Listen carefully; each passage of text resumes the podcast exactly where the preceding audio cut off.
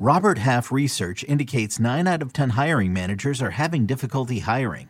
If you have open roles, chances are you're feeling this too. That's why you need Robert Half. Our specialized recruiting professionals engage with our proprietary AI to connect businesses of all sizes with highly skilled talent in finance and accounting, technology, marketing and creative, legal, and administrative and customer support. At Robert Half, we know talent. Visit roberthalf.com today.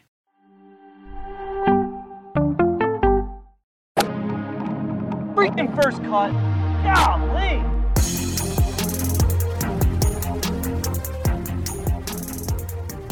Welcome to the First Cut Podcast. I'm Rick Gehman, and this is your first look for this week's Open Championship. That's right. And joining me to break it all down, Sia Nejad is here. Sia, not only do we have the odds, we've already got the DFS pricing. This is like Christmas Day for you.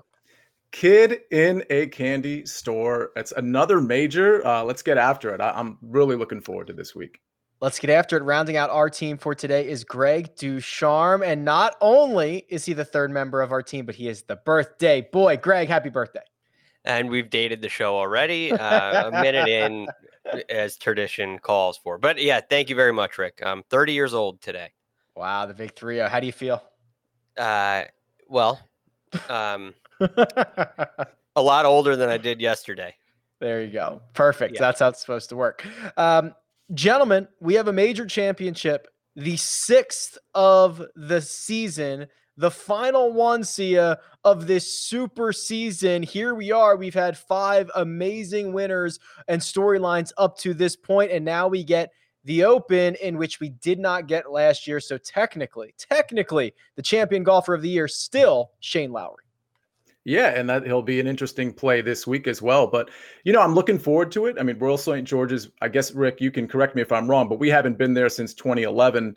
I'm very interested to see how this course plays, especially whether or not wind comes into it, because I think, obviously, if wind isn't a huge factor this week, then, you know, it might play a little easier than people expect. But either way, I think it's going to be a great test, especially for some of the American players who aren't as accustomed to the links style course. I'm absolutely amped for Royal St. George's. You know, Greg, it's some people will say it's easier than most of the Open courses, but you're really at the mercy of wind, right? You're at the mercy of weather. The idea that sometimes it can change and kind of flip how you thought this course was going to play. There are just a lot of variables at a lot of Open championships that the players do not control, which I always think is fun and always good to see.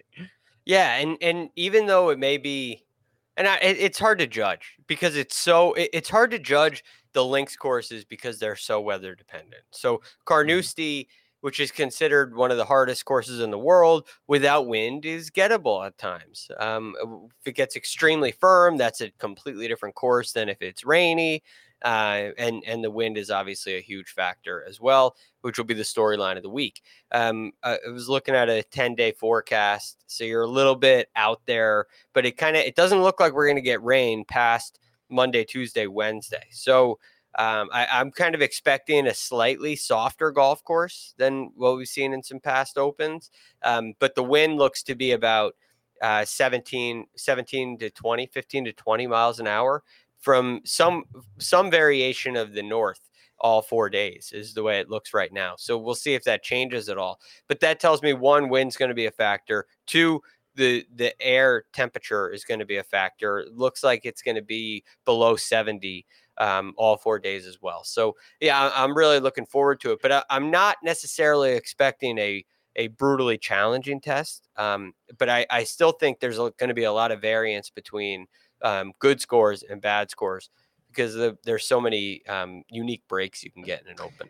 Yeah, the margins are small. They're the bunkers, these pop bunkers kind of have magnets to them. Your ball gets attracted over there. A good shot or an okay shot can turn into a bad shot pretty quickly. This is going to be the 15th time we've seen Royal St. George's host the Open Championship. Sia, you're absolutely right. The last time was 2011. And of course, with most major championships, especially an Open, it is just as much of a mental game as it is a physical game, isn't it? Yeah, it is. And I think you kind of have to factor that in. And as this week progresses, I think I'm definitely going to be kind of considering who I think is sort of up to the test if things kind of go awry. And I know that gets a little narrative-y. Greg, thanks for the shout out earlier a couple days ago going down narrative street. But the long story short is I'm definitely looking for guys. And that's sort of why I said I'm looking for guys who might be a little bit more accustomed to links style courses, because I think there's a certain expectation that you draw when you have that experience. Whereas if you're a guy who maybe doesn't have the requisite experience, all of a sudden, you know, things go awry it's just not expected, and you deal with it a little bit differently. So I'm really looking forward to actually doing the DFS show, because I think I'm going to stray a little bit from some of the normal guys that I usually pick. Before we get into the names that are playing, there are notable WDs here via a combination of positive COVID tests, contact tracing, just kind of the logistics of getting over there, or maybe getting yourself ready for the Olympics. Here's the hopefully full list, and we do not add to this, Greg, but Hideki Matsuyama officially out, Bubba Watson out, Matthew Wolf, Kevin Na, Cameron Davis, Siwoo Kim, Sungjae Im. But despite that, we are still going to get, 90 of the top 100 players in the world. I mean, it's going to be an absolute stacked field, even if we are missing these names, and hopefully these are the only names.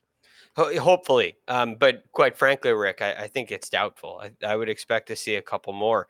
And hopefully it's not the stars. You are still going to have a great field no matter what. But this is why the protocols are the way that they are, because once you have the contact tracing regulations being so strict, where if you come in contact, vaccinated or not, positive test or not, you have to withdraw. Whereas here on the PGA Tour, you get tested every day if you're subject to that contact tracing. It's a withdraw. So if you don't have really strict guidelines for your players, if you don't have your players kind of in their own little bubble, you run the risk of losing the whole field. I mean, it could spread so quickly because everybody turns in contact with everybody, and you get a couple guys sharing a house, and all of a sudden that whole house is out. So you have to be careful if you're the RNA, because you're under these strict guidelines from the from the government. So that just kind of is what it is. But because it's so strict, I do expect, sadly, to see a couple more WDs.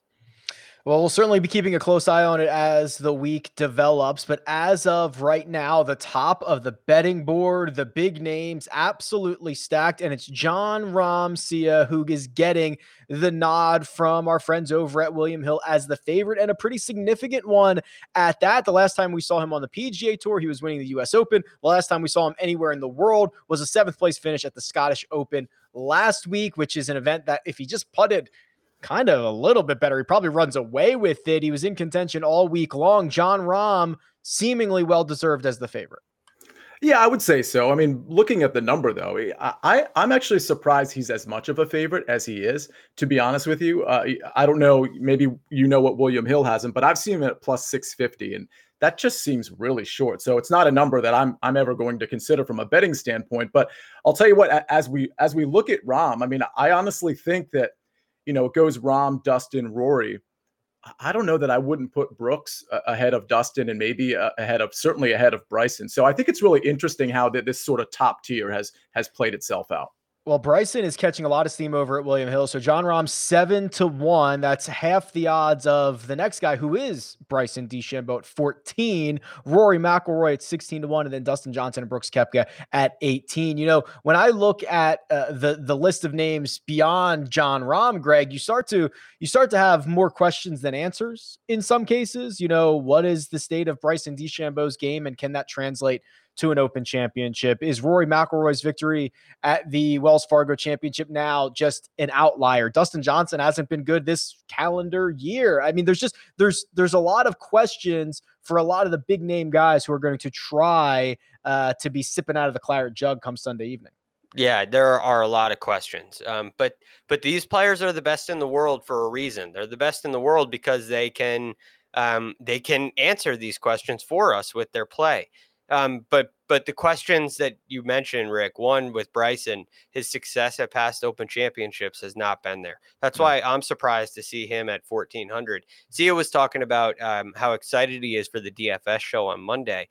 And one thing I find so interesting about an Open Championship is things that we normally look at, normal metrics, play a much smaller role this week.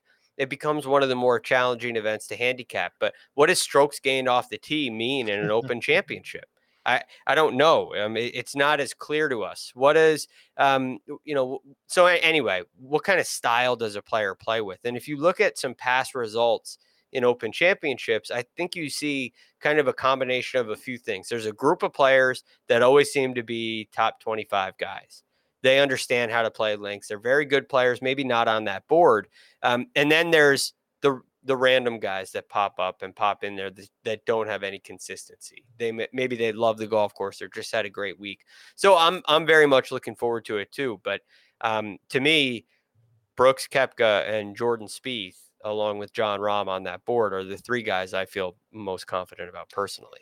Yeah, to put a bow on Bryson DeChambeau, 3 starts at an Open Championship, 2 missed cuts, and a 51st. Jordan Spieth, we haven't seen since the U.S. Open. And Brooks Koepka, I think it's weird because Brooks is really only kind of graded on wins. It's easy to forget that 3 of his last 4 starts have been top 5 finishes, a runner-up at the PGA, a fourth-place finish at the U.S. Open, a fifth at the Travelers, always plays well at the Open Championship or any major championship. So, yeah, that early in the week, I've got my antennas certainly up for Brooks Koepka. But then there is a kind of a next-tier Sia, which includes your Justin Thomases of the world, your Victor Hovland, your Louis Oosthuizens, these guys that we know are incredibly talented, and you're getting a number probably longer than we would normally get because of how deep this field is and how strong it is at the top. Yeah, and of those names you mentioned, I think Louis is probably the guy I like the most for a couple of reasons. One, his major experience, well, I shouldn't say experience, his major success. And just the fact that he's obviously going to be a little bit more accustomed to the links style course than some of these guys like Victor Hovland, who just frankly doesn't have the experience here. So Louis is definitely a guy I'm focusing on in sort of that second range. I think Cantlay is interesting, especially if you look at his number at, again, I'm not sure what it is at William Hill. I've seen it around 33-1. And I think that's a pretty good number for Cantlay. I think he can make something of this course. So those are two guys in that second tier I'm focused on. Patrick Cantlay, certainly 33-1. And outside of that mini slump that he had for 4 or 5 weeks, he's been absolutely phenomenal. Greg, I think this is a really weird situation where, we missed the year of this, right? We didn't postpone it. It was canceled. It never happened. We never saw the 2020 Open Championship. And with how accelerated the careers of some of our young guys have been, it's hard to believe, but Colin Morikawa and Victor Hovland are teeing it up for the first time at the Open Championship. I mean, it's almost a little jarring considering what Morikawa has 4 wins in a major. Hovland has 2 and a European Tour victory, and they've never played an Open Championship before. It's gonna be fascinating. It's a unique aspect to it. So how much does experience come into play? I don't really know. I think there's an avenue where it's valuable. I do believe that it's valuable. I believe a Lee Westwood can really lean on his Open Championship experience to put together a really nice week. But at the same time, is it a prerequisite? Excuse my use of that word there. But anyway, is it required for you to have success there? I don't know. I don't really believe that it is. But you got to find a way to get comfortable on the golf course. The thing I like about Hovland is his attitude, and Morikawa the same. Both of those two players will be able to handle the difficult situations that come. You hit a ball down the middle of the fairway, it hits on the wrong side of a knob and shoots into a bunker. Are you going to get upset about that, or are you going to kind of laugh it off? And we've seen Hovland make this year in particular a number of messes, if you will, on holes and answer with great success. I mean, a triple bogey on the very first hole of the Masters, and he came back to have a really nice week. What do you make, a 9 on 9 at the concession, and nearly won the tournament. So I think there's a lot of positives that those guys have where, although they're rookies, I don't know if I really look at them as rookies at this point. You also continue to find some of these, up and coming names or guys with plenty of talent. Joaquin Neiman's 60-1 on this board, Sia, and you start to get down to the 60s, the 80s, the 100s, and you wonder how deep could you go in a field like this, at an event like this. I tend to think that an Open Championship of all places is it's kind of chaotic. You're at the mercy of a lot of things that players don't control, and even good shots can go awry. I don't mind venturing down into the triple digits of the betting board, but what say you? Yeah, I don't mind either. And by the way, before we even get there, I think there's some nice numbers on guys like Patrick Reed as well in that kind of 40-ish to 1 range. But yeah, when you get to like 50 to 1, I mean, Brandon Grace, for example, or do you get to the 60, 66 to 1 range with a Harris English, for example? Yeah, I mean, it's Harris English is playing so well lately. He's so under the radar at this particular event. I think 66 to 1 is a really great number. A guy I never take, but actually looks to be in a much better form and perhaps a little bit healthier. I mean, you're seeing Jason Day numbers at 80 to 1. I mean, I think some of these guys with like legitimate Open Championship experience and legitimate links style experience in that 50 to 80 to 1 range, I think are very much viable here.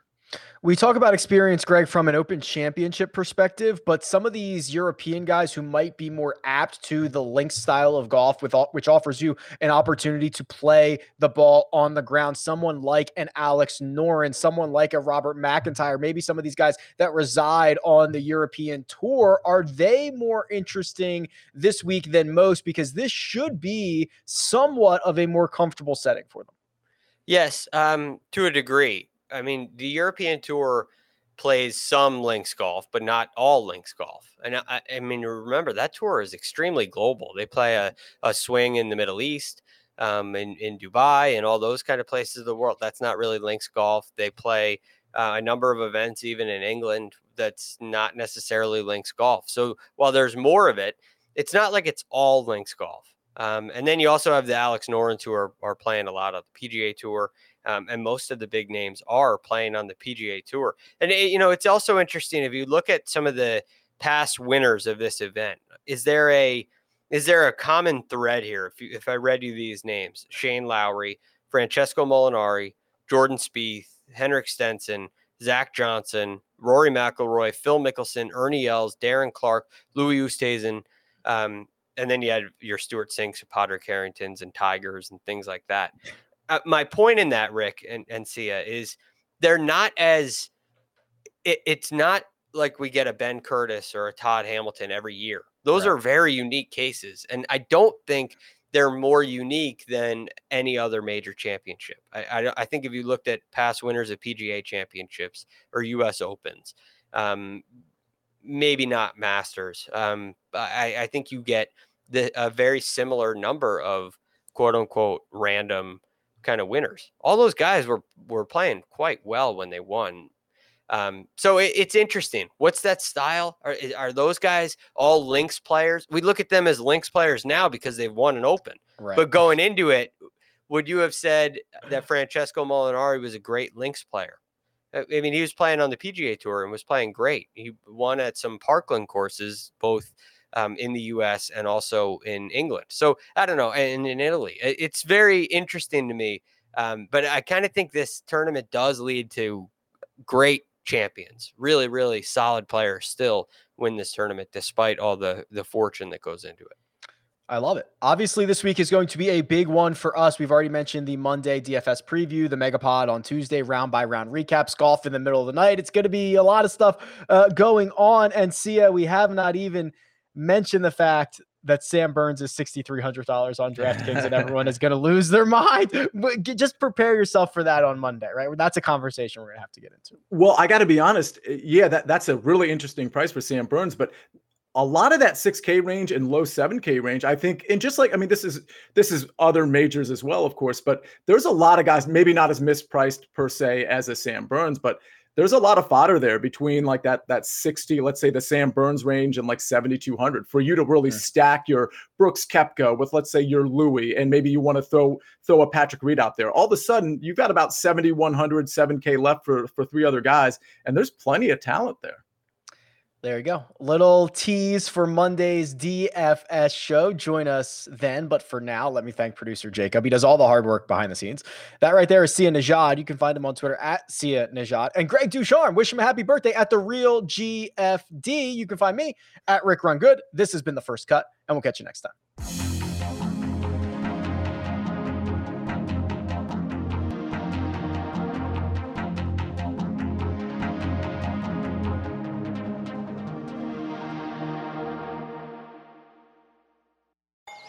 Paramount Plus and the National Park Foundation present A Mountain of Zen. Are you still listening? Good. Take a deep breath. You needed a break. This Earth Week, you can live stream 7 national parks for 7 days on Paramount Plus. So, yes, you can literally stream a stream. Paramount Plus, official streaming partner of the National Park Foundation.